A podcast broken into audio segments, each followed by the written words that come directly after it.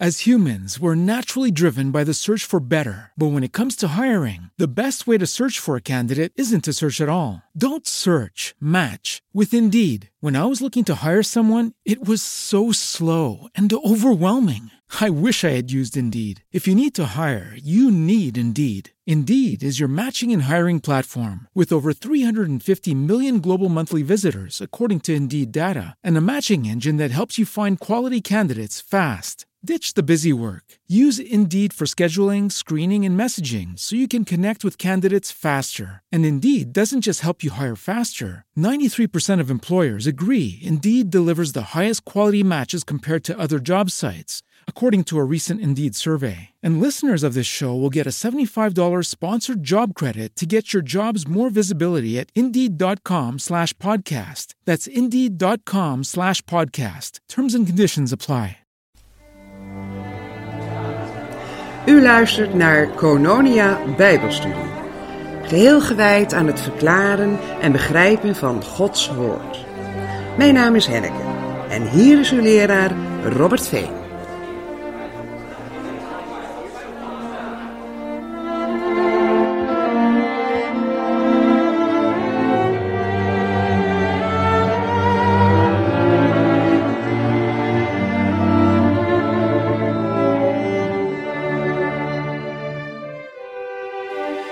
We gaan lezen vandaag, Openbaring acht. We zijn toe aan Openbaring acht. En we beginnen met de eerste vijf versen. Zou je willen lezen vers één tot en met vijf van de Openbaring acht. En toen het lam het zevende zegel geopend had, kwam er een stilte in de hemel van ongeveer een half uur. En ik zag de zeven engelen die voor God stonden, en aan hen werden zeven bazuinen gegeven. Er kwam een andere engel, die met een gouden wierookvat bij het altaar ging staan. Aan hem werd veel reukwerk gegeven, opdat hij dat samen met de gebeden van alle heiligen op het gouden altaar voor de troon zou leggen. En de rook van het reukwerk steeg met de gebeden van de heiligen uit de hand van de engel op, tot voor God. En de engel nam het wierookvat en vulde dat met het vuur van het altaar en wierp het op de aarde. En er kwamen stemmen, donderslagen, bliksemstralen en een aardbeving. Ja, nou, we zijn eigenlijk aan dat zevende zegel toe. Die eerste zes zegels hebben we gevonden in hoofdstuk zes. Hè? En dan komt er een onderbreking met die honderdvierenveertigduizend en die grote menigte. En dan eigenlijk het zevende zegel. Nou, als het zevende zegel, het laatste zegel van die boekrol eraf gaat, dat is net als bij uh, het openen van een testament, dan wordt de gehele wil van dat testament, die laatste wilsbeschikking, die wordt vervolgens uitgevoerd. En dan zou je dus denken, nou ja, het lam opent dat zevende zegel, en on- ondertussen is het dus een enorm lawaai overal, hè, om het oneerbiedig te zeggen. Want uh, uh, de mensen met die lange witte kleren, die dienen dag en nacht in de tempel, en die grote menigte, die staat te zingen, het heil aan onze God die op de troon zit en aan het lam. En de mensen die genoemd worden in hoofdstuk vijf en vier, hè, die zingen maar met duizenden tegelijkertijd. Dus die hemel is een enorme hoeveelheid geluid. Hè. En daarom is dit zo opvallend. Dat zevende zegel wordt geopend en dan denk je, nu gaat het gebeuren. Ja, dat zal Johannes ook wel gedacht hebben, nu gaat het allemaal gebeuren. Nee, dan komt er een stilzwijgen in de hemel. Stilte in de hemel. En waarom? Ongeveer, ja, nou, dat is dus inderdaad de vraag. Ja, dat vind waarom ik Waarom is er een half uur stilte? Ja. Nou, er zijn allerlei mogelijkheden. Mogelijkheid één. In die stilte hoort God en hoort iedereen wat de Uh, Uh, zielen van hen die geslacht waren om het woord van God en om het getuigenis dat ze hadden, aan het roepen zijn. Want dat is hoofdstuk zes vers negen, die roepen met luide stem en zeiden: tot hoe lang, heilige en waarachtige heerser, oordeelt en breekt u ons bloed niet aan hen die op de aarde wonen. Dat is wat zij roepen bij dat altaar. En je zou kunnen zeggen, nu valt de lofzang van de engelen en van de oudsten en van de vier dieren en van alle schepselen en van de menigte en van de honderdvierenveertigduizend. Die lofzang die valt helemaal stil, zodat het eh, geroep van de, eh, de martelaren, zeg maar, nu eh, gehoord gaat worden. Ja, ja. Dat is één mogelijkheid. Ja. Mogelijkheid twee. Er is altijd een stilte voordat Gods grote toren losbarst. In Habakkuk twee vers twintig lezen we: maar de Heere is in zijn heilige tempel, wees stil voor zijn aangezicht, heel de aarde. Mm-hmm. Met andere woorden, let nu op wat die Heere in zijn heilige tempel gaat doen. Dus iedereen wordt uh, volledig aandacht gevraagd, zeg maar. Ja. Maar waarom een half uur? Heeft dat nog iets? Nee, wacht even. Eerst even okay. Die stiltemogelijkheden. Zefania één vers zeven. Wees stil voor het aangezicht van de Heere, Heere, want nabij is de dag van de Heere. Ja, de Heere heeft een offer bereid, zijn genodigden geheiligd. Of Sagaria twee vers dertien. Wees stil voor het aangezicht van de Heere, alle vlees, want hij is ontwaakt uit zijn heilige woning. De stilte kan zijn, dat is mogelijkheid twee, de stilte voor de storm. Mogelijkheid drie. Dit is een half uur stilte die, als, die aan Johannes gegeven wordt, zodat hij een soort rustmoment heeft tussen de visioenen. Daarom is het ook maar een half uur. Mogelijkheid vier.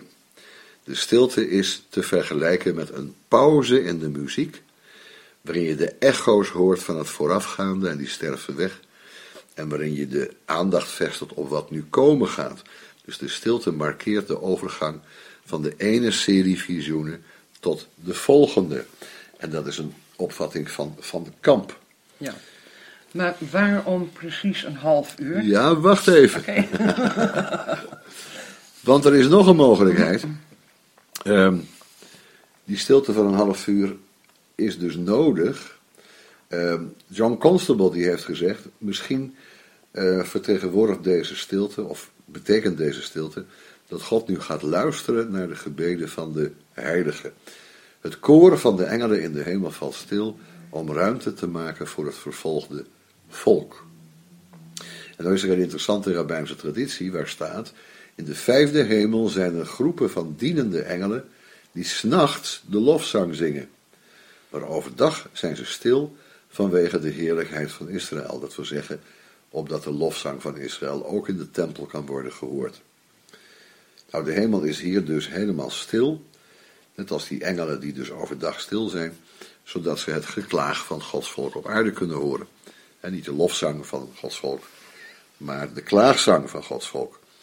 Ja, en waarom het een half uur is en niet een uur of vier uur of drie uur, of een tijd, weet ja. helemaal niemand. Maar uh, is het Hebreeuwse woord, is dat ook, klopt dat helemaal, half uur? Er staat in het Grieks gewoon een half uur. Dus dat Grieks? Is, ja, het is Grieks, hè. Openbaring is Grieks. Ach ja. Um, dus ongeveer een half uur. Ja, dat is gewoon letterlijk zo bedoeld, denk ik dan. Want ik kan daar verder geen um, symbolische betekenis aan hechten. De tijden hebben in de Openbaring geen symbolische betekenis. Mm-hmm. Aantallen mensen wel. Mm-hmm. Aantallen tronen, vier levende dieren, zeven geesten voor de troon. Al die getallen hebben een symbolische betekenis. Maar een half uur, het er staat niet eens dertig he? minuten. Ja, maar tijd zou je zeggen dan. Ik, ik denk het is, nu, het, is, het is een kleine pauze. Het is een kleine pauze en die wordt of aan Johannes gegeven, of die is bedoeld zodat iedereen een half uur lang de gebeden van de heiligen hoort. Want de gebeden van die heiligen staan nu op het punt te worden vervuld, hè, te worden beantwoord. Mm. Dus het lijkt me dat dat de enige functie ervan kan zijn. En voor de rest tasten wij in het duister. Maar yeah. Het markeert dus wel dat die zeven zegels gecompleteerd zijn. Hè. Dus je hebt zes zegels en dat gaat maar door. Je ziet het ene na het andere, zevende zegel. En juist op het moment dat jij verwacht, oh maar nu wordt die wil van God helemaal definitief uitgevoerd. Dit is de grote dag des Heren. In plaats daarvan valt er een half uur stilte. Je ziet heel vaak hier, ook in Openbaring zes, dat er nog momenten zijn van uitstel, hè, van respijt.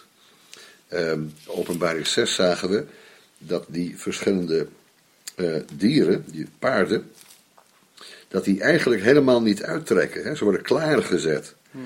Um, ze doen nog niet wat hun opdracht is, behalve het eerste paard, het witte paard, waar de Heer Jezus op zit, die een kroon krijgt en overwinnend en om te overwinnen uittrekt. Hij doet iets. Maar die andere paarden staan nog alleen maar klaar. En de zielen van hen die geslacht waren, die... Het enige wat daar gebeurt is het zesde zegel, is die grote aardbeving. Hè? Dat plotseling mensen begrijpen, maar wat er nu ons overkomt, dat is, uh, dat is door God zo gewerkt. Tussen haakjes, dat is ook een antwoord op een corona-kwestie. Waarom is corona geen onderdeel van de plagen van het boek Openbaring? Nou, omdat Johannes ons vertelt dat als die plagen beginnen, en dat begint dus met die grote aardbeving in Openbaring zes, dat alle mensen ook weten dat de grote dag van hun toorn is gekomen en wie kan bestaan. En dat is geen algemeen universeel inzicht nu, dat corona van de kant van God komt. Kan ook niet, want die oordelen beginnen met een aardbeving en dan komen in snel tempo al die andere dingen erbij. En we hebben nu, eh, laten we zeggen, in de wereld eigenlijk alleen maar te maken met dat coronavirus. Nou vind ik het wel een beetje, ja, het komt zo bij me op, het zal wel weer niet kloppen hoor. Maar eh, ik vind het toch wel frappant dat nu in deze coronatijd dat eh, eigenlijk alles, bijna alles stilvalt. Hè? Eh, het is stil. Stilte, er is een stilte. Ja, maar... Van allerlei activiteiten, van veel ja, geld verdienen, ja. teruggeworpen ja. worden op onszelf. Nou is dat natuurlijk geen half uur, maar wat in de hemel een half uur is, kan bij ons wel een half jaar zijn. Ja, maar pas op, hè. In vers vijf worden oordelen op de aarde geworpen. En dan wordt op de aarde wordt het helemaal niet stil. Er komen donderslagen, stemmen, bliksemstralen en een aardbeving. Ja, daarna. Ja, daarna. Nee, ja, maar dat is vlak daarna. Ja. Dus er is, het is stil in de hemel, het is helemaal niet stil op aarde. Dus er is hier geen sprake ja. van een stilte op aarde. Omdat er nog even niks gedaan wordt, bedoel ik. Ja, maar er wordt vlak, vlak daarna, terwijl het in de hemel, er staat nadrukkelijk, er kwam een uh, stilte in de hemel. Nou, dan is hij dus niet op aarde. Kijk, op aarde lijden de christenen nog steeds, die worden vervolgd, er komen nog steeds broeders bij die gedood zouden worden, volgens Openbaring zes vers elf. Dus op de aarde gaan nog van allerlei dingen uh, staan te gebeuren en die aardbeving is er dus ook al. He, snap je? Dus um, het lijkt mij duidelijk dat die, die, wat wij dan nu die betrekkelijke stilte noemen, dat dat niet de stilte kan zijn van hoofdstuk acht vers één. Maar sowieso niet hoor, we kunnen geen enkel van deze... zaken met de aarde verbinden, behalve als we dat, die methode van lezen volgen die ik dan de dia-methode heb genoemd. Ja, dat zijn plaatjes die soms passen. Maar het bijzondere van de eindtijd is dat al die plaatjes tegelijkertijd plaatsvinden. Als je dia's hebt en met een voorstelling erop, en we hebben hier drie maal zeven dia's, zou ik bijna zeggen, we hebben zeven zegels, zeven bazuinen en zeven schalen. Als je eenentwintig dia's over elkaar heen legt en je probeert daar doorheen te kijken richting het licht, wat zie je dan? Zie je helemaal niks. Snap je? Mm. Dat is een hele grote duister, duisternis die je dan ziet. Al die dia's bij elkaar. Je kunt niks onderscheiden. Je kunt niks onderscheiden, want de ene, het ene plaatje uh, uh, komt over het andere plaatje heen.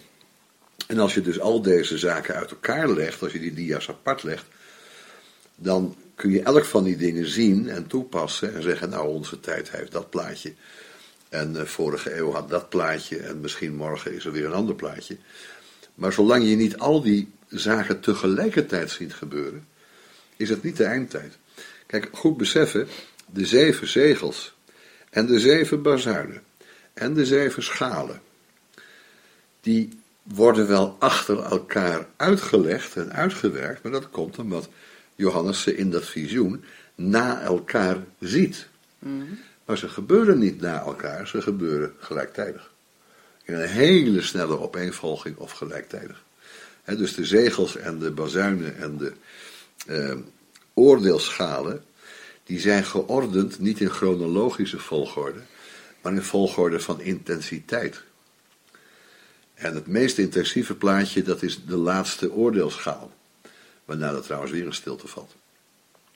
Maar dat, zo, dat, zo moet je je dat voorstellen. Dus je hebt hier met beelden te maken die een relatief zelfstandige betekenis hebben en niet een onderdeel zijn van een doorlopende film, hè, met een plaatje ervoor en een plaatje daarna, hè, die ook in historische zin of tijdelijke zin voortijdig en eh, natijdig, eh, om het zo maar te zeggen, eh, aanduiden. Mm, maar er wordt wel elke keer apart geblazen op de bazuin. Ja, maar dat is de wijze waarop het visioen werkt. Hè? Ik denk dat op die grote oordeelsdag dat al die bazuinen dwars door elkaar heen schallen. Dat is mijn interpretatie ervan. Ja. Ja, want ik denk niet dat we hier te maken hebben met een chronologische volgorde. Want als de eerste zeven zegels al voorbij zouden zijn... Nou, ik denk dus niet dat ze voorbij zijn. Want behalve die aardbeving hebben we te maken met vijf zegels in Openbaring zes. Met eh, eenmaal wat wordt uitgevoerd. En dat is het witte paard. En hij die overwint op dat paard. Dan heb je vier zegels nog over. En bij alle vier... wordt het nog niet gedaan? Is er nog respijt? Is er nog een mogelijkheid van bekering? Dat geldt voor die zegels. En dan zijn die bazuinen weer een ander soort van signaal. Hè? Het signaal van pas op, nu begint Gods oordeelsdag. Die bazuinen die, um, zijn een alarmsignaal, maar ze zijn nog niet het uiteindelijke oordeel. Het uiteindelijke oordeel vind je pas bij de oordeelsschalen, waar daar uitgegoten wordt... wordt beschreven als oordeel. Nou, mijn idee is dus het volgende. De zegels laten zien, nu wordt de wil van God als het ware geopend, wordt openbaar, hij gaat dat nu ook uitvoeren. Maar het is nog niet gebeurd. En dan de zeven bazuinen. Nu krijgt de wereld een waarschuwing om te beseffen, de dag van het oordeel is nabij, dat is je laatste kans om je te bekeren.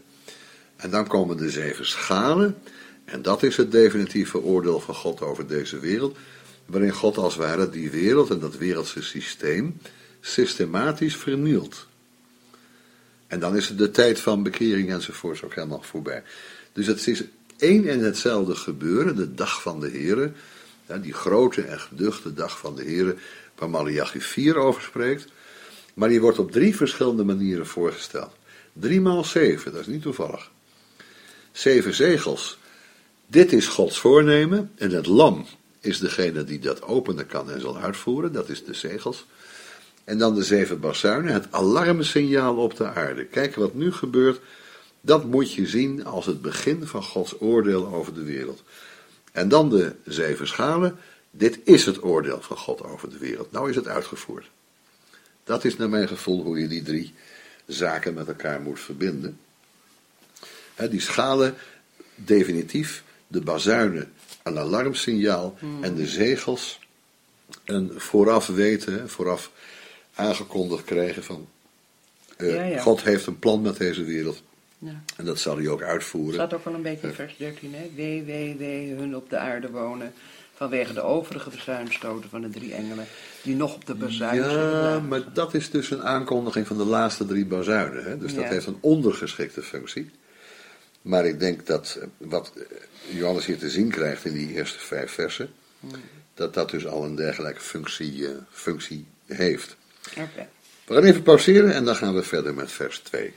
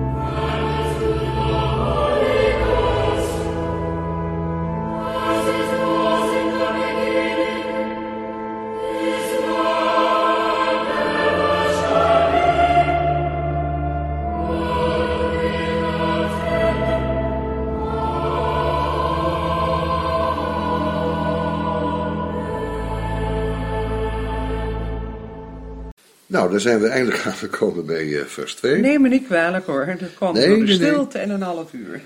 Nee, nee, nee. Nou, ik ben blij dat we er geen half uur ervoor gebruikt hebben, voor die uitleg van de stilte. Maar vers twee, we zullen iets sneller door deze versen doorheen gaan. Zeven engelen die voor God staan. Nou was daar een, uh, een, een, een oude Joodse traditie, en ik heb al een keer gezegd, Johannes maakt in het boek Openbaring gewoon gebruik van beelden en woorden die zijn lezers ongetwijfeld gekend hebben. In andere apocalyptische literatuur uit, uit deze tijd werd gezegd dat er zeven engelen voor God staan. En een daarvan is Gabriel. En daar lezen we van in Lucas één vers tien. Als Gabriel zichzelf bekend maakt aan Zacharias, dan zegt hij ook: ik ben Gabriel die voor God sta. Dus hij benoemt zichzelf ook daar met de termen die elke Jood in die tijd wel kende. Maar in die apocalyptische literatuur van het Jodendom staan er zeven voor God. En dat zijn Uriel, Raphael, Michael, Sarakael, Gabriel en Remiel. En ze staan voor Gods troon als een uitdrukking van hun bereidheid, hun vaardigheid om onmiddellijk Gods eh, plannen uit te voeren. Als ze zouden zitten, moeten ze eerst nog gaan staan, maar ze staan al. En zo staan knechten rondom de troon van een aardse koning om onmiddellijk te doen wat hij vraagt. In de aanwezigheid van de koning mag alleen maar de troonsopvolger en de opperste raadgever mag zitten, de rest moet allemaal staan. Nou, die aartsengelen werden ook verantwoordelijk geacht voor het aanbieden van de gebeden van de heiligen aan, aan God op de troon. Dus deze zeven engelen hadden wel een belangrijke functie. Dan staat er in vers twee, en hun werden zeven bazuinen gegeven. Had ik jou nog zou vragen, van welk materiaal is een bazuin gemaakt? Wat zou je dan zeggen? Koper. Of zou je zeggen koper, ja. Uh, als ik nou zou zeggen dat uh, dit uh, gemaakt is van de horen van een ram, wat zou je dan denken? Ja, dat zou ik. Dat zou je, ja, ja. Maar het zijn dus geen bazuinen, geen koperen toeters.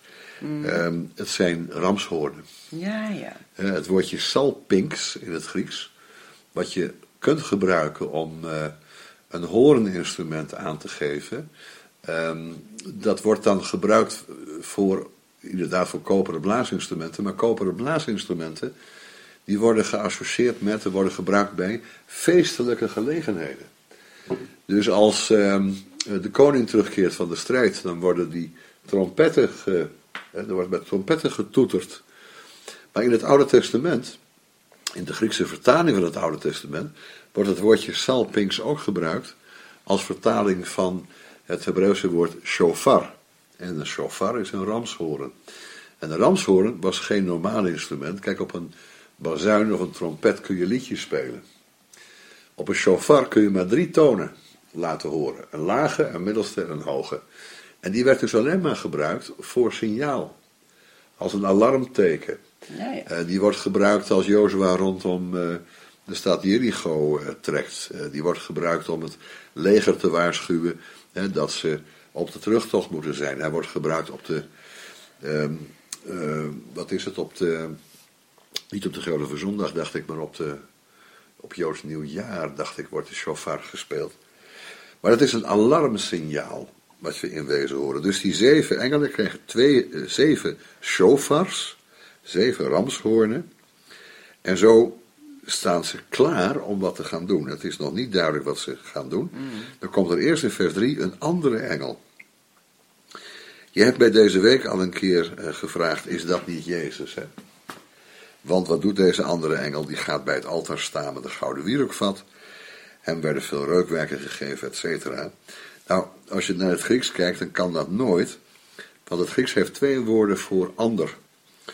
Het ene woord ander is heteros, dat betekent van geheel andere soort. En het andere woord is allos, dat betekent een volgende van dezelfde soort. En hier staat dus allos. Een allos angelos wil zeggen, het is, een, het is al een andere engel, het is niet die zeven, het is niet een van die zeven. Het is nummer acht, zeg maar. Maar hij is van precies dezelfde soort. Dat is de strekking. Iedereen die Grieks leest, die dat woord daar ziet staan, die snapt, oh, dat is net zoiets als de rest. Bovendien wordt aan deze engel het reukwerk gegeven. Maar aan Jezus wordt niet het reukwerk gegeven. Het reukwerk is datgene wat hij zelf gedaan heeft. Hè? Wat Christus heeft gedaan is een welriekende reuk voor God. Dus die wierook slaat juist op um, datgene wat Heer Jezus gedaan heeft. En dat wordt gegeven aan die engel om er iets mee te doen. Um, en hij moet dat reukwerk geven aan de gebeden van alle heiligen. Deze Telos-vertaling is heel raars gedaan. Hij heeft het woordje kracht toegevoegd, omdat hij kracht zou geven aan de gebeden van alle heiligen. En dat is eigenlijk geen, geen goede interpretatie. Dat hebben ze helemaal in de tekst van hun uitgave eh, opgenomen. En dat, dat is toch wel jammer, dat is niet juist. Nee. Wat is er aan de hand? Eh, om te beginnen dit. Je moet je voorstellen, hier vindt een kleine liturgie plaats. Er is een liturgische en symbolische handeling. En dat speelt zich af in de hemelse tempel. En die hemelse tempel ziet er eigenlijk qua opbouw net uit als de aardse tempel. Nou, in de aardse tempel had je de voorhof met het koperen brandofferaltaar. Dat stond zo'n beetje in het midden voor een ruimte binnen het tempelplein, op het tempelplein. Die zelf ook weer uit twee delen bestond. De eerste, dat was uh, een ruimte waar alleen priesters naar binnen mochten. Daar stond de ark, pardon, daar stond de tafel van de toonbroden. Daar stond de kandelaar.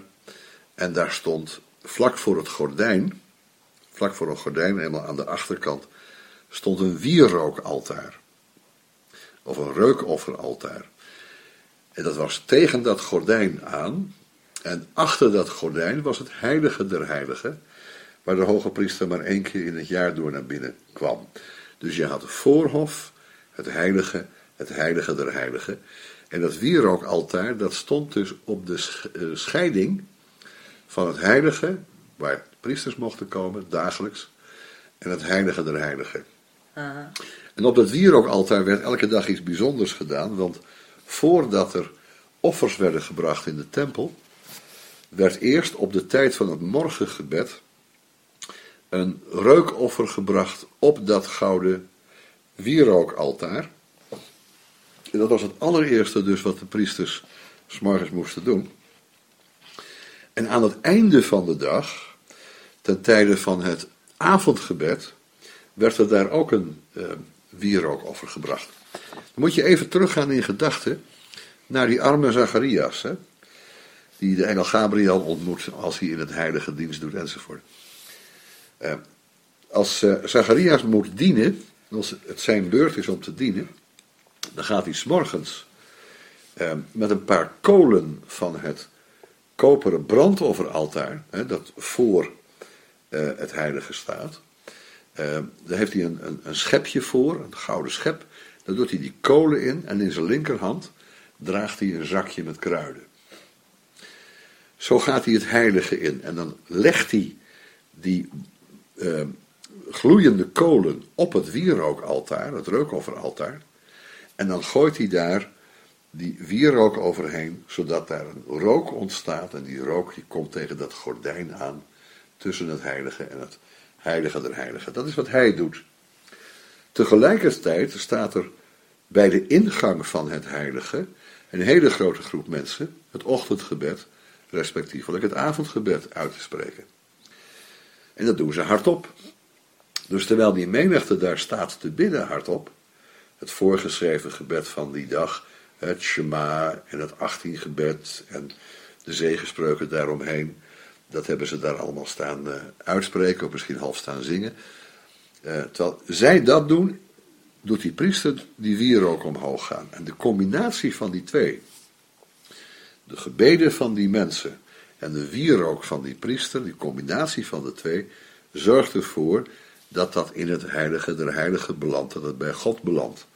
He, die daar immers uh, troont, die daar immers uh, op, de, op de ark aanwezig is. Dat leert ons een paar mooie dingen in praktische zin. Um, nou, om te beginnen dat je de dag dus begint met een gebed dat eigenlijk eh, voor God niet aanvaardbaar is als het niet gepaard gaat met wierook. Dat moet je natuurlijk niet letterlijk nemen. Wat is daar nou de pointe van? Kijk, die wierook wordt bij de offers gebruikt als een symbool dat het offer wat gebracht wordt aangenaam, aangenaam. is voor ja, God. Had ik opgeschreven. Wanneer is het aangenaam voor God? Een offer. Als het spreekt van de Heer Jezus. Als het, het karakter, de persoon, het werk van de Heer Jezus verheerlijkt.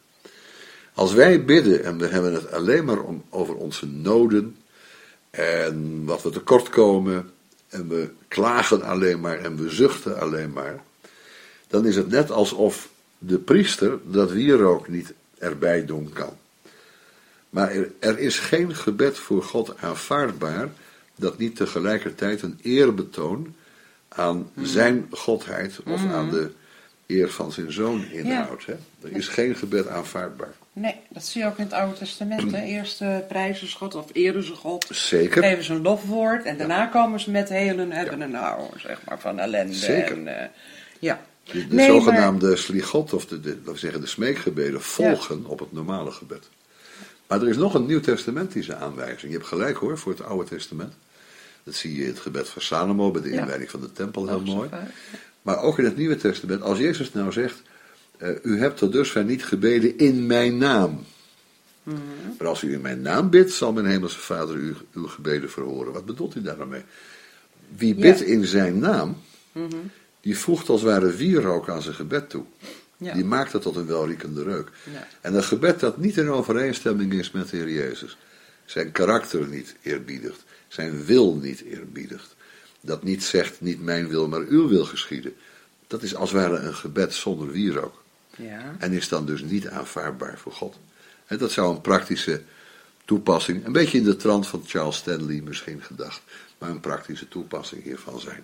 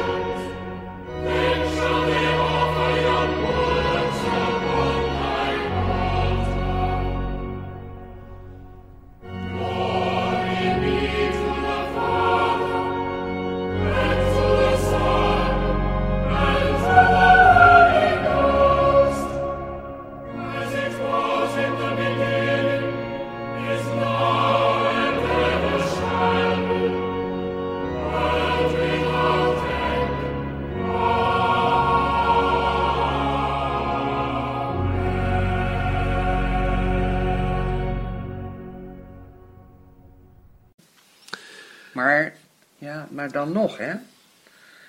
Kijk, wij kunnen natuurlijk als gelovigen, en wij houden van Jezus, en wij proberen hem te volgen in, als zijn, uh, in hoe hij is, wat hij doet. Hè, alle liefderijke dingen. Maar dan kunnen we toch nog wel gaan bidden en dan heel, uh, alleen maar vragen, weken, vragen, vragen, vragen. En best een keer zeggen, mopperen, dit en dat. Dus ja, maar daarom is het een hele goede aanwijzing die we zowel uit het Jodendom krijgen als uit het boek Openbaring, als uit de vele teksten mm-hmm. die, uh, die over het gebed gaan in het Nieuwe Testament. De kern van het gebed is niet wat Karl Barth nog dacht. Vragen stellen, hè, God vragen. Mm. Karl Barth die zegt, we zijn allemaal kleine kinderen, dus het eerste wat we doen, dat is God dingen vragen die we nodig hebben. Dat is de kern ervan. Nee, dat geloof ik niet. De kern van wat wij eh, bidden is lofzang, is lofprijzing. Dus God danken en God eren en, laten we zeggen, de persoon van God uitspreken, dat is wat in het Jodendom, eh, ook in de, in de Joodse liturgie, van begin tot eind een rol speelt. En helemaal aan het eind gaan we klagen. Dan gaan we gebeden uitspreken, ook voor het behoud van Israël in de Joodse liturgie. En dan voegen we in de stilte die er is, zeker als je persoonlijk thuis bidt, dan voegen we daar de sligot, de smeekgebeden aan toe. Ja. Um, of ook voorgeschreven voor het thuisgebed, um, de uh, uh, gebeden van verootmoediging, hè? Dus de gebeden om schuldvergeving. Die horen ook in de weekdienst thuis aan het einde van de dienst. En voor een deel zijn die voorgeschreven, voor een deel zijn die persoonlijk van aard. Wij hebben de neiging om, net als Karl Barth dat dus doet, om het om te keren en te zeggen, ja, maar wij zijn kleine kinderen die God onze Vader kunnen eren door verzoeken te doen. En ik denk, nee, wij zijn grote kinderen, wij zijn volwassen gelovigen, die niet alleen maar met een Vader in de hemel te maken hebben, maar ook met de koning van de wereld. Mm. En wij gaan eerst die koning eren, ja. En dan kruipen we bij hem op schoot en dan zeggen we, papa, ik heb nog wat... Uh, Nog iets wat ik zelf leuk vind. Is het, je? Ja, is het ook niet zo dat uh, het gebed gaat in eerste instantie naar Jezus toe? Hè? Dus via Jezus dat we tot God kunnen komen, zeg maar. Uh, dat Jezus eerst uh, zeeft, zeg maar. Hè? Dus dat hij alle dingen wat uh, niet hoort en de manier waarop je het vraagt. En dat tevoren heb je niet gedaan. Dat hij denkt van ja, zo kan ik dat niet aan mijn vader brengen. Dus dat hij het in zijn eigen woorden... Ah. Brengt, hè? Goede gedachte, verkeerde persoon. Want er zit inderdaad een zeef bij onze gebeden, maar die zeef is de Heilige Geest. Um, kijk, de Heilige Geest, die weet wat wij zouden moeten bidden. Wij weten niet, zegt Paulus, wat wij moeten bidden naar behoren. Ja, dat weten precies. We niet. Maar, zegt hij dan, de Geest zelf bidt in ons met onuitsprekelijke verzuchtingen. Nee, niet Christus dus. Hoe kom je daar dan bij? Als de Geest... in ons bid. Waarom zeg je dan Christus dus? Omdat ze de geest. geest van Christus hebben gekregen. Ja, maar het is ook de geest van de Vader. Dus zo, zo kom je niet van me af. Okay. Um, als we toch onderscheid maken van de drie personen, dan hebben we te maken met um, de geest die ons leert bidden zoals we horen te bidden. En Christus als hoge priester die onze gebeden voor de troon van God brengt. Mm-hmm. Hier trouwens zijn het engelen die dat doen. Want dat zijn allemaal maar beelden. Je moet goed begrijpen dat als het ware God in zijn geheel bij dat alles betrokken is. Want als we natuurlijk zeggen dat de geest zelf in ons bidt, ja, maar dat betekent uh, de geest van Christus, de geest van de Vader, Vader en Christus, Vader en Zoon. Dus, nee, ja, God zelf dus. Maar toch met dat accent op de geest. Hè? De geest die ons gegeven is, die als het ware heel intiem en persoonlijk vanuit ons eigen wezen ons gebed kan vervolmaken. Maar de Heer Jezus bidt voor ons als de Parakleet, volgens Eerste Johannes één. Mm-hmm. Want hij is degene die tussen beiden treedt. Ja. Dus laten we zeggen, wat wij niet meer kunnen bidden en wat wij vergeten te belijden, dat doet hij voor ons. Natuurlijk is dat helemaal verweven met het werk van de geest. Maar het is toch een andere functie. De Heer Jezus treedt tussen beiden. Dat doet de geest niet. De geest is onze helper, volgens Johannes veertien. De Heer Jezus is onze advocaat. Omdat het hetzelfde woord is, maar hij is onze advocaat in Eerste Johannes één. Is hij niet meer niks? Nee. nee, dus we hebben twee parakleten. En de ene parakleet, de ene helper, die helpt ons om te formuleren in ons gebed zoals het naar behoren is, dat het een waarachtig gebed is in Christus' naam. Maar de andere is degene die dat gebed als het ware in de richting van de koning van de wereld vertaalt en voor ons pleit. Hij komt tussen beiden en hij pleit voor ons, staat er dan. Dus hij is onze advocaat. Zijn woorden. Dus als je het heel menselijk voorstelt, dan zeg ik in mijn gebed: Vader, ik zou wel willen dat ik rijk word. En dan zegt de Heilige Geest: Um, nou, maar daar, daar maken we even wat anders van, hè. Uh, want dat is zo'n uh, raar en, en egoïstisch uh, gebed. Maar wat je eigenlijk bedoelt te bidden is: Vader, ik zou bevrijd willen zijn van de zorgen voor het leven van alle dag. Want dan zou ik u beter kunnen dienen. Dat is wat de Geest ervan maakt. En dat gebed komt bij de Heer Jezus terecht. En de Heer Jezus die zegt tegen de Vader: ik zou ervoor willen pleiten uh, dat, uh, dat, je hem, dat u hem... de rust geven waarom hij vraagt, want het zou niet onmogelijk zijn dat hij ons nog op een bijzondere manier gaat dienen. En dan is God de Vader, is de koning, die neemt de beslissing om dat toe te laten, ja of nee. Maar als dat gebed niet voorzien is, maar daar zorgt de Geest dan voor, als dat gebed niet voorzien is van erkenning van Gods majesteit en van de noodzaak om ons op Christus te beroepen, en als het dus geen gebed is in de naam van Christus, dan kan de Heilige Geest daar denk ik ook helemaal niks mee. Maar dat is een hele menselijke voorstelling van zaken. Maar het gebed kent dus in het Nieuwe Testament meerdere momenten waarop eigenlijk God ingrijpt. En dat zie je hier in de tekst van Openbaring een beetje, maar dan in de termen dus van de tempeldienst.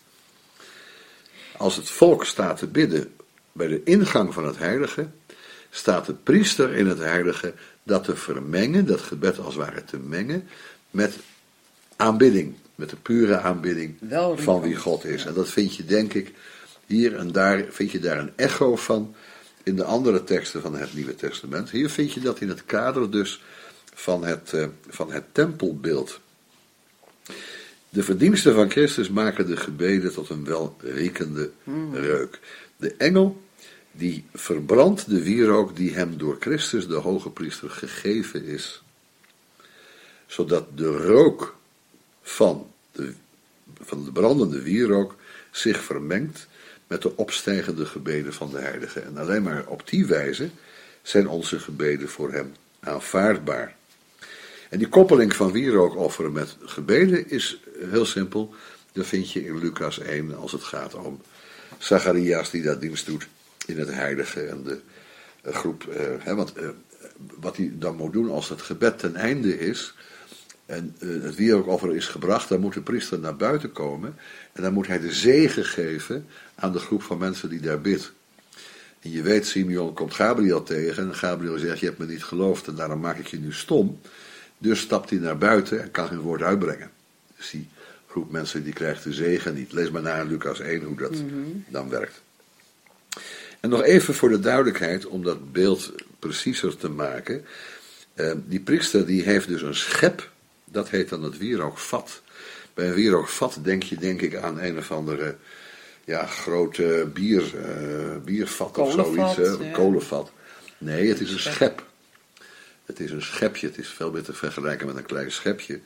En dat is voldoende om wat brandende kolen op te scheppen uit dat koperen brandofferaltaar en in één hand te dragen. En daarmee stapt hij het heilige binnen en dan gooit hij die brandende kolen dus op het wierookaltaar. Wat ook wel heel symbolisch is, want datgene waarmee die wierook van de aanbidding wordt verbrand, dat moeten de gloeiende kolen zijn van het brandofferaltaar, wat symbool staat voor het offer van Christus op Golgotha. En daar wordt het zondoffer, het schuldoffer en het brandoffer gebracht op dat koperen brandofferaltaar voor het heilige.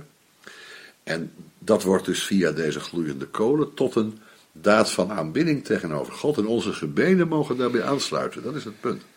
Omdat wij het offer gebracht hebben, of ons nieuwtestamentisch hebben vereenzelvigd met het offer van Jezus bij het brandofferaltaar, daarom mogen onze gebeden met de wierook meegenomen worden, meegezogen worden in het heilige der heiligen, zodat ze bij de troon van God belanden. Nou ja, Thelos vertaling zegt: de functie van het reukwerk is om kracht te geven, en ik denk dat dus niet. Mm-hmm. Ik zou het hier willen zeggen, het reukwerk is het ingrediënt dat de gebeden maakt tot een offerande die God aangenaam is. Van zichzelf uit zijn gebeden niet in staat tot Gods troon door te dringen. Eerst moeten de onzuivere bestanddelen eruit gefilterd worden. Dat is wat de geest dus doet in de teksten van Paulus en dat is wat hier de priester doet door te vermengen met die wierook. Dit zijn trouwens woorden van Van de Kamp um, in uh, de serie uh, Interpretatie van de Bijbel, uh, Interpretatie van het Nieuwe Testament, uit Kampen, de Kampeners-serie zeg maar. Um, het gouden altaar, dat wierookvat, staat vlak voor de troon van God en zo komen dus de gebeden van de martelaren heel dicht bij God. En ja, dat zijn gebeden van de martelaren.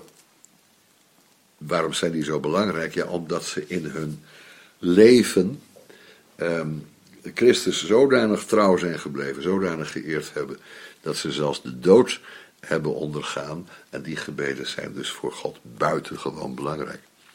Mm. Nou, die gebeden komen dus in Openbaring zes van mensen onder de troon. Hier komen ze van mensen die nog op aarde leven. Die in Openbaring zes dus al genoemd, die, uh, genoemd waren uh, uh, van hun broeders. Dus de mensen die niet direct in de vervolging zitten. En van de broeders die gedood zouden worden evenals zij. Even wat preciezer, zes vers elf. Um, ze moesten rusten totdat ook hun medeslaven en hun broeders die gedood zouden worden evenals zij voltallig zouden zijn. Ja, ja. En dus er zijn ook nog mensen op aarde, die christenen op aarde, die vervolgd worden. Nou. Vers vijf nog, hè? Vers vijf nog van dit uh, onderdeel.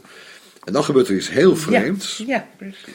Want dan pakt die engel opnieuw de schep, dat wierookvat, die schep, vult dat met die gloeiende kolen van het wierookaltaar en dan werpt hij het op de grond. En dan in één klap moet je je voorstellen, aardig, want die beelden zijn natuurlijk niet helemaal logisch, hij werpt het op de aarde, dus het is net alsof in dat hemelse heiligdom je dwars door de vloer van die hemelse tempel heen naar de aarde kunt gooien, maar dat gebeurt dus ook. En dan gebeurt er iets aparts, want door dat te doen, hè, die, worden die gebeden dus, eh, die vermengd zijn geraakt met die wierook, die worden nu uitgevoerd. Maar hoe worden ze nou uitgevoerd? Daar staat er, er kwamen stemmen, donderslagen, bliksemstralen en een aardbeving. Dat is exact hetzelfde als wat we gelezen hebben in Openbaring vier. Dat is het lawaai, zeg maar, wat van de troon eh, afkomt. Eh, is het Openbaring vier of is het vijf? Nee, Openbaring vier, vers eh, vijf. En van de troon gingen bliksemstralen, stemmen en donderslagen uit. Er wordt dus niet over aardbeving gesproken, want dit gebeurt in de hemel. Nou, in de hemel kun je geen aardbeving hebben, dan heb je een hemelbeving. Maar dit zijn dus de symbolen die Johannes hier voor zich ziet, de bliksemstralen, stemmen en donderslagen, um, ja, van, van Gods presentie. Als God present is, dan is er een overdonderend geluid, donderslagen. Als God present is, is er een enorme hoeveelheid betekenis en taal en stemmen. God spreekt, stemmen. En er is een overdonderend licht, bliksemstralen. En die drie woorden die geven dus op alle mogelijke terreinen Gods onmetelijke energie aan. Daar wordt hier aan toegevoegd in ons hoofdstuk dat er ook een aardbeving is, dat aardbevingen zijn. Een aardbeving, hè? Ja. Stemmen, donderslagen, bliksemstralen, een aardbeving. Een aardbeving. Ja. um, waarom? Omdat het op aarde gegooid wordt. Dat houdt in, de presentie van God komt nu op aarde. En als de presentie van God op aarde komt, dan horen we dat en zien we dat als donderslagen, bliksemstralen en stemmen. Denk eens even in, in de rest van het Nieuwe Testament. Als uh, uh, Paulus geroepen wordt, uh, Saul, Saul, waarom vervolgt u mij, horen de andere mensen dat als een donderslag. Mm-hmm. Uh, als de Heer Jezus uit de hemel te horen krijgt, Uh, dit is mijn geliefde zoon, en wie ik al mijn welbehagen heb, dan horen de anderen dat als een donderslag. En dus als God spreekt, dan richt hij zich op een enkeling en de rest hoort alleen maar de donder, hoort alleen maar het uh-huh. volume van het geluid. Um, Nou ja, en die bliksemstralen, denk maar aan het, uh, dat, dat licht waarmee de Heer Jezus veranderd wordt in Mattheüs zeventien. Hè, dat hij voor hun ogen veranderde, dat hij wit werd, stralend wit werd. Um, dat is natuurlijk de normale sfeer waarin hij is. Hij is een en al licht en warmte. Um, straalde als de zon. Nou, bliksemstralen zijn als het ware um, inslagen van de zon. Hè. Dat is de zon die zich met ongelooflijk veel geweld dan even laat zien. En in de antieke oudheid is er niets wat meer energie, meer kracht lijkt te hebben dan een bliksem. Mm. Nou, gepaard met donderslagen helemaal. Maar bliksemstralen is het... Wij zouden misschien als beeld de atoombom gebruiken. Als je een symbool wilt vinden voor de uiterste activiteit. Nou, de atoombom heeft ook bliksemstralen, lichtstralen, zelfs een hele aardbeving erbij. Maar dit zijn beelden uit die tijd om aan te geven dat Gods unieke, maar ook energieke presentie nu op aarde gevonden wordt, als het rechtstreekse gevolg van de gebeden van de heiligen. Hij komt om de gebeden van de heiligen in te lossen, om die te verhoren. Gods rechtvaardige oordelen over de aarde zijn het antwoord op de gebeden van de vervolgde gelovigen. En dat gaat gepaard met Gods presentie in de wereld. Donderslagen, stemmen, bliksemstralen en een aardbeving zijn daar het teken van. Eén ding nog. Want hier staat een aardbeving. Maar ook in Openbaring zes is er sprake van een aardbeving. Is het denkbaar dat dat dezelfde aardbeving is? In vers twaalf van hoofdstuk zes. En ik zag toen het lam het zesde zegel opende, er kwam een grote aardbeving. Nou, nu gaat het zevende zegel open, dan is er weer een grote aardbeving. Dus er zit een half uur tussen de ene aardbeving en de andere aardbeving. Dan zou je denken, dat zijn, als je het toch chronologisch wilt gaan lezen, zijn er twee grote aardbevingen. Nou, maar dat er is doen we niet. Tussen de ene en de andere een half uur pauze geweest. En dan komt de volgende alweer. We hoeven dat niet te doen. Maar voor die mensen die het wel willen doen, is dit een mooie aanwijzing dat we te maken hebben met twee verschillende eh, aardbevingen. Ja, hier is de grote en daar is gewoon alleen maar ja. een aardbeving. Nou ja, als het dus samengaat met donderslagen, stemmen en bliksemstralen, lijkt het mij dat dat ook best een kanjer ja. van een aardbeving is. Uh, ja, want wij hebben natuurlijk hier in het dagelijks leven ook wel aan, uh, niet aardbeving, nou hele lichte, maar ook uh, bliksem, hè? En dat is niet van die orde van grootte, dus het zal toch een iets andere betekenis hebben. Nou, geen andere betekenis, maar wel een ander, andere orde van grootte, denk ja, ik. Ja, dat bedoel ik. Ja. Ja.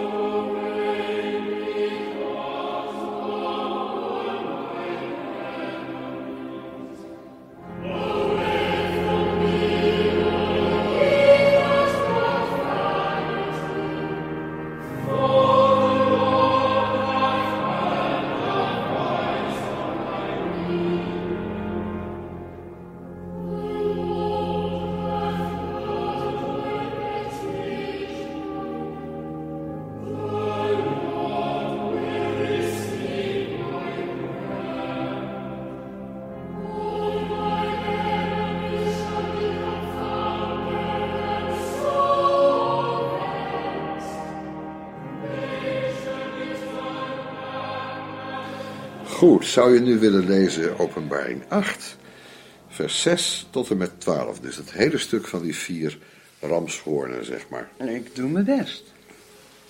En de zeven engelen die de zeven bazuinen hadden, gingen zich gereed maken om op de bazuin te blazen. En de eerste engel blies op de bazuinen, en er kwam hagel en vuur, vermengd met bloed, en dat werd op de aarde geworpen. En het derde deel van de bomen verbrandde, en al het groene gras verbrandde. En de tweede engel blies op de bazuin, en er werd iets als een grote berg, die van vuur brandde, in de zee geworpen. En het derde deel van de zee werd bloed. En het derde deel van de schepselen in de zee, die leven hadden, stierf. En het derde deel van de schepen verging. En toen de derde engel op de bazuin blies, viel er een grote ster uit de hemel, die brandde als een fakkel. Hij viel op het derde deel van de rivieren en op de waterbronnen. En de naam van de ster was Alsem. En het derde deel van de wateren veranderde in Alsem. En veel mensen stierven van dat water, omdat het bitter was geworden. De vierde engel blies op de bazuin, en het derde deel van de zon werd getroffen, en het derde deel van de maan, en het derde deel van de sterren, zodat het derde deel daarvan verduisterd werd, zodat de dag voor een derde deel niet licht werd, en de nacht evenmin. Tot viermaal toe een plaag die doet denken aan de plagen in Egypte. Hagel en vuur vermengd met bloed. Dat is een heel belangrijk beeld. De shofar, die gaat blazen.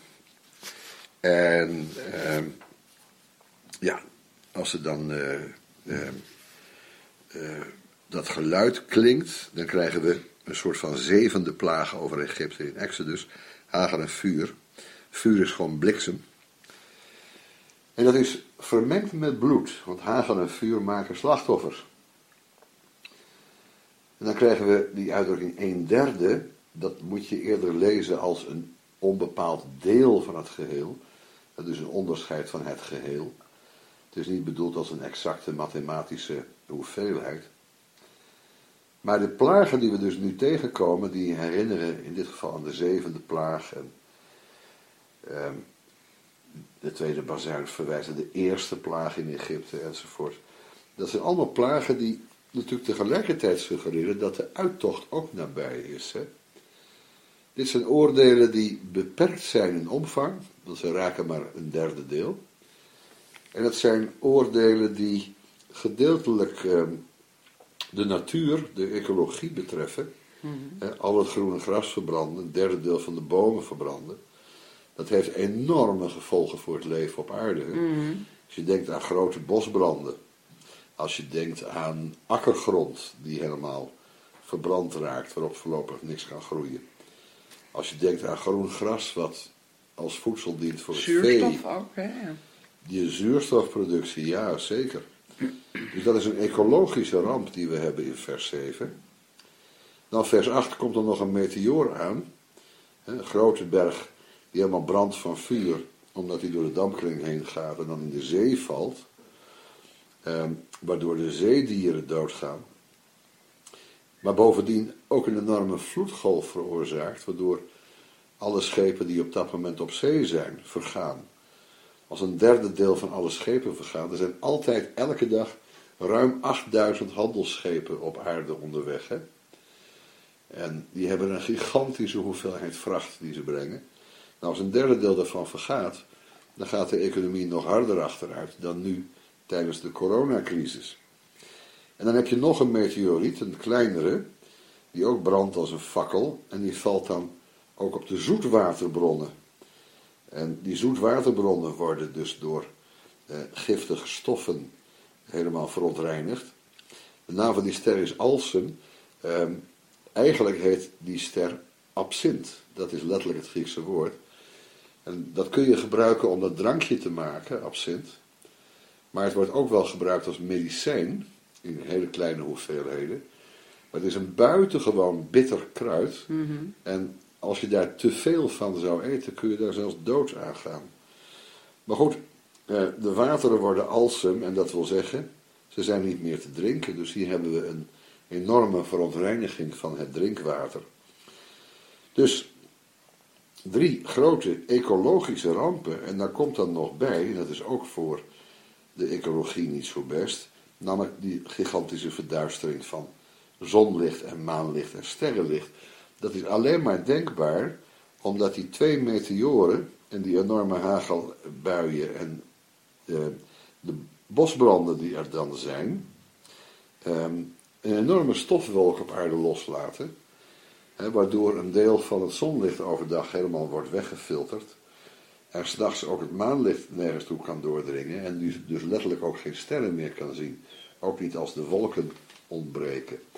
Dus wat je hier hebt in die eerste vier bazuinen is een ecologische ramp die mensen indirect raakt, terwijl de laatste drie bazuinen die nog komen in uh, hoofdstuk uh, negen, en dan komt er weer even een onderbreking en dan gaat het door in hoofdstuk elf, dat zijn de laatste drie bazuinen, die raken rechtstreeks de mensen.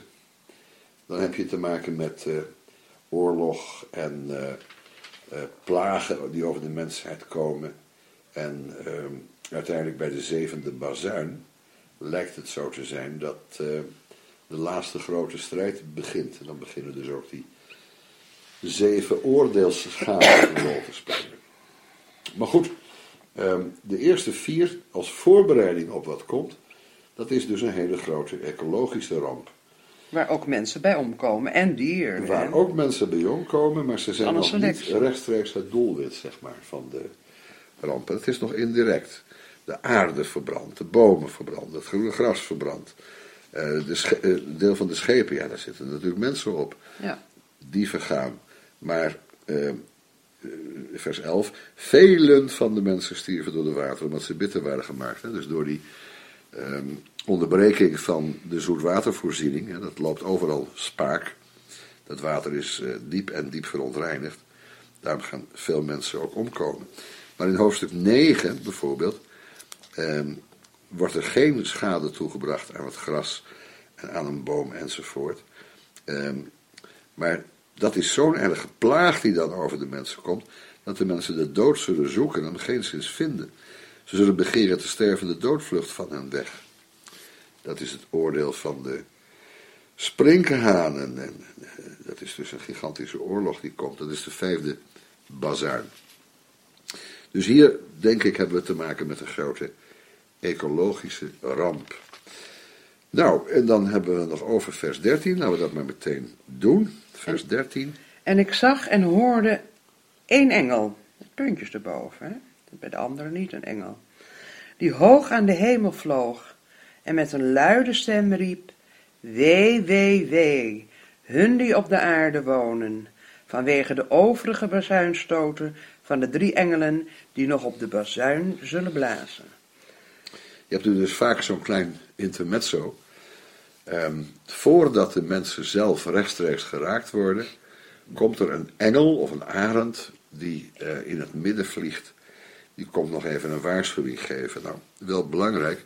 Wij hebben in onze tekst uh, uh, engel staan, hè, de herziene statenvertaling en de statenvertaling.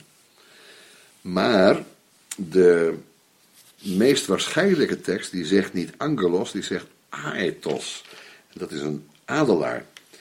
En die adelaar die hebben we al eens eerder gezien, want dat is een van de wezens bij uh, de troon. Mm-hmm. En dus dit is die adelaar. En het vierde levende wezen was een vliegende arend gelijk. Nou, hier hebben we denk ik die, dat vierde wezen. En dat is één arend, hè? Vandaar die streepjes. Ja, ja. En in het midden van de hemel, dat is wat wij het zenit noemen. Hè? Dat is het exacte eh, middelpunt en hoogtepunt als je naar de hemel kijkt. Hè? Dus recht naar boven kijkt. Dan noem je dat het zenit. En dat betekent dat die stem dus helemaal rondom te horen valt. En dat die exact in het midden van de hemelboog staat. En meestal wordt er één keer W geroepen.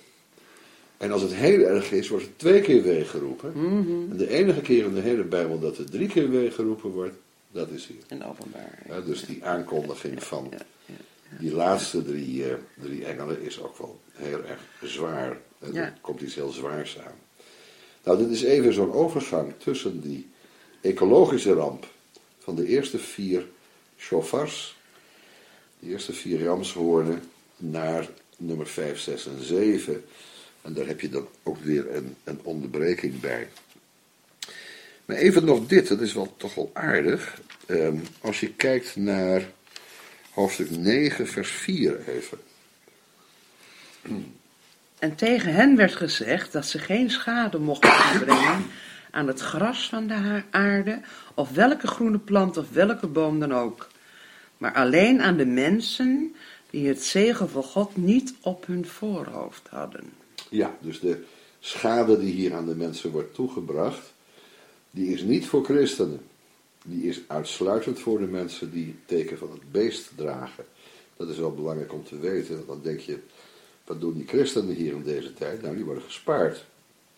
Maar, hoe kan er nou gezegd worden dat ze geen schade mogen toebrengen aan het gras van de aarde, als wij in vers zeven van hoofdstuk acht gelezen hebben, mm. dat al het groene gras verbrandde. Een derde deel van de bomen verbrandde. Ja, en, en al, al het groene, groene gras. gras verbrandde. Ja. Uh, even kijken. Hmm.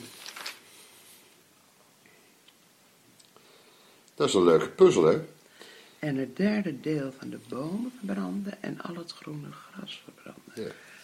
Nou, daar moeten we nog eens even hard over nadenken. Er zijn een paar mogelijkheden. Het ene ja. is um, gras dat, dat groeit met de seizoenen mee, hè? Oh, wacht even. Ja. Gras vergaat, hè? Gras vergaat. Komt niet... Ja, komt al terug, maar het, het, doort, het gaat dood. Het is, is nou dus dood. Tussen, verdord. Het, ja, nee, exact. Dus, dus tussen de tweede bazuin... Nee, wacht even. Tussen de eerste bazuin en de vijfde bazuin zit gewoon enige tijd. Dus er is voldoende gras weer gekomen om uh, te zeggen dat je... De, nu mag je dat gras verder geen schade toebrengen. Mm-hmm. Dus al het groene gras van dat moment oh, wacht, ja. verbrandt.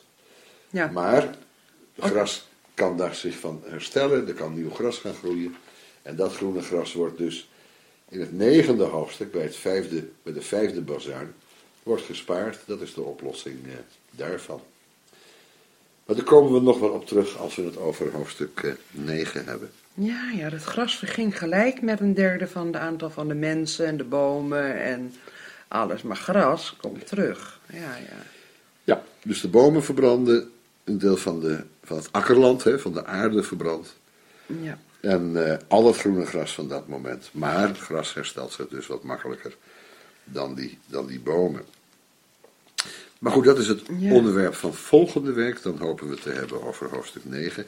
Heb je nog een vraag over hoofdstuk acht? Nee, ik heb alles al gevraagd, hè. Jij hebt alles al gevraagd. Zijn we een beetje uitgelopen. Ja, nou, dan, dan ben ik uh, toch wel klaar hiermee. Ecologische ramp. En een voorspel, een liturgisch voorspel in de hemel. Wat we hier vinden bij die bazuinen is de wraakoefening voor de martelaren. Dat is het grote punt. Hè? Dit is de uitvoering van Gods oordeel over de wereld op grond van de gebeden van uh, de martelaren. Mm-hmm. En die hebben gezegd, tot hoe lang, tot hoe lang, heilige en waarachtige heerser, ja. oordeelt en wreekt u ons bloed niet aan hen die op de aarde wonen. Nou, dat gaat God doen. En hij begint dus met het valideren van die gebeden. Want die gebeden zijn uiteindelijk ook tot eer van God bedoeld. Dat is wat die wierook wilde zeggen. En dan worden die vier bazuinen uitgevoerd. En we zullen hoofdstuk negen dan zien dat ook dus juist de mensen die de teken van het beest dragen, dat zijn dus de vervolgers. Dat zijn de mensen die gekozen hebben om zich aan te sluiten bij dat grote Babylon. Bij alle antigoddelijke machten. Um, ik weet dat sommigen in de vergadering zeggen, nou dat zijn dus de Rooms-Katholieken. Hè?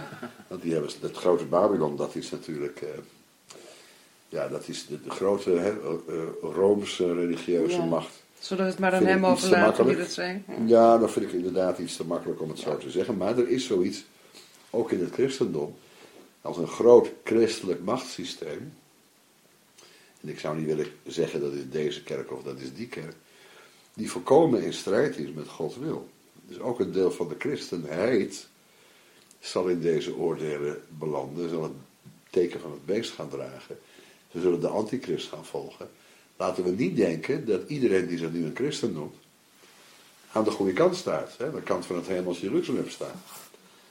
En nogmaals, het gaat in het boek Openbaring om de uitleg, hoe kan het nou, hè, dat, uh, hoe, hoe zal het zijn voor mensen die horen bij het hemels Jeruzalem, die dus horen bij Christus, die waarachtig christenen zijn, uh, hoe gaan zij dan door die tijd heen dat God oordelen gaat over de wereld? Nou, voor een deel worden ze daar in het oordeel meegetrokken, ervaren ze het ook. Maar voor een ander deel worden ze eh, ervan gevrijwaard. En uiteindelijk zullen zij de enige zijn natuurlijk die na die opstanding de aarde zullen beërven. Maar dat is het onderwerp van hoofdstuk negentien en twintig en zo. Maar eh, ja, dat is toch steeds maar weer, in elke vorm eh, steeds maar weer, eh, wat we, wat we zien. Een verschil met de zes zegels is ook dat behalve de aardbeving van het zesde zegel er eigenlijk nog niks gebeurd was. Dus er was een aardbeving om aan te kondigen, nu komt de dag des Heren. En het lam was uitgetrokken, overwinnende en om te overwinnen.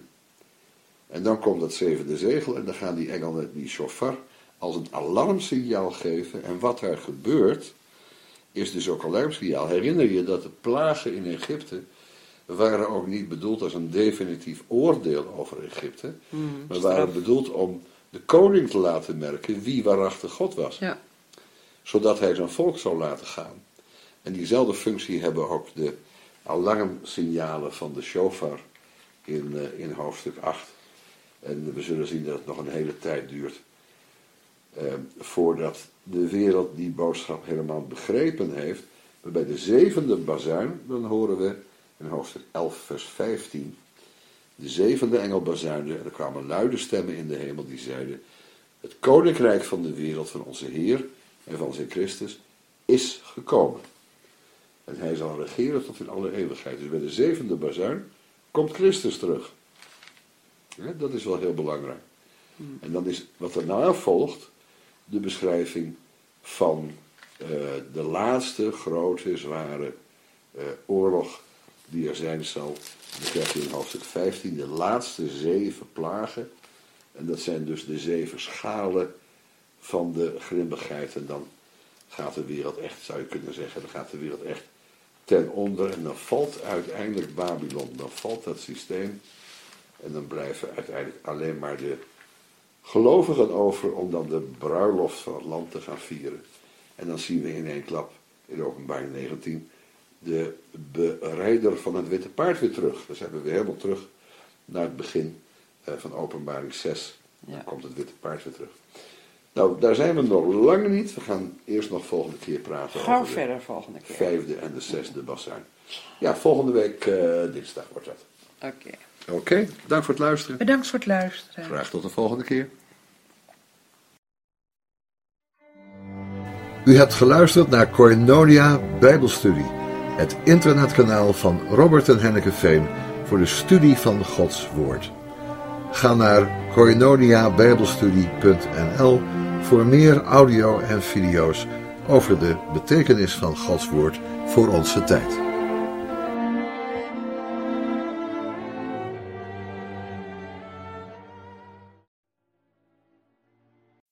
As humans, we're naturally driven by the search for better. But when it comes to hiring, the best way to search for a candidate isn't to search at all. Don't search, match with Indeed. When I was looking to hire someone, it was so slow and overwhelming. I wish I had used Indeed. If you need to hire, you need Indeed. Indeed is your matching and hiring platform, with over three hundred fifty million global monthly visitors according to Indeed data, and a matching engine that helps you find quality candidates fast. Ditch the busy work. Use Indeed for scheduling, screening, and messaging so you can connect with candidates faster. And Indeed doesn't just help you hire faster. ninety-three percent of employers agree Indeed delivers the highest quality matches compared to other job sites, according to a recent Indeed survey. And listeners of this show will get a seventy-five dollars sponsored job credit to get your jobs more visibility at Indeed.com slash podcast. That's Indeed.com slash podcast. Terms and conditions apply.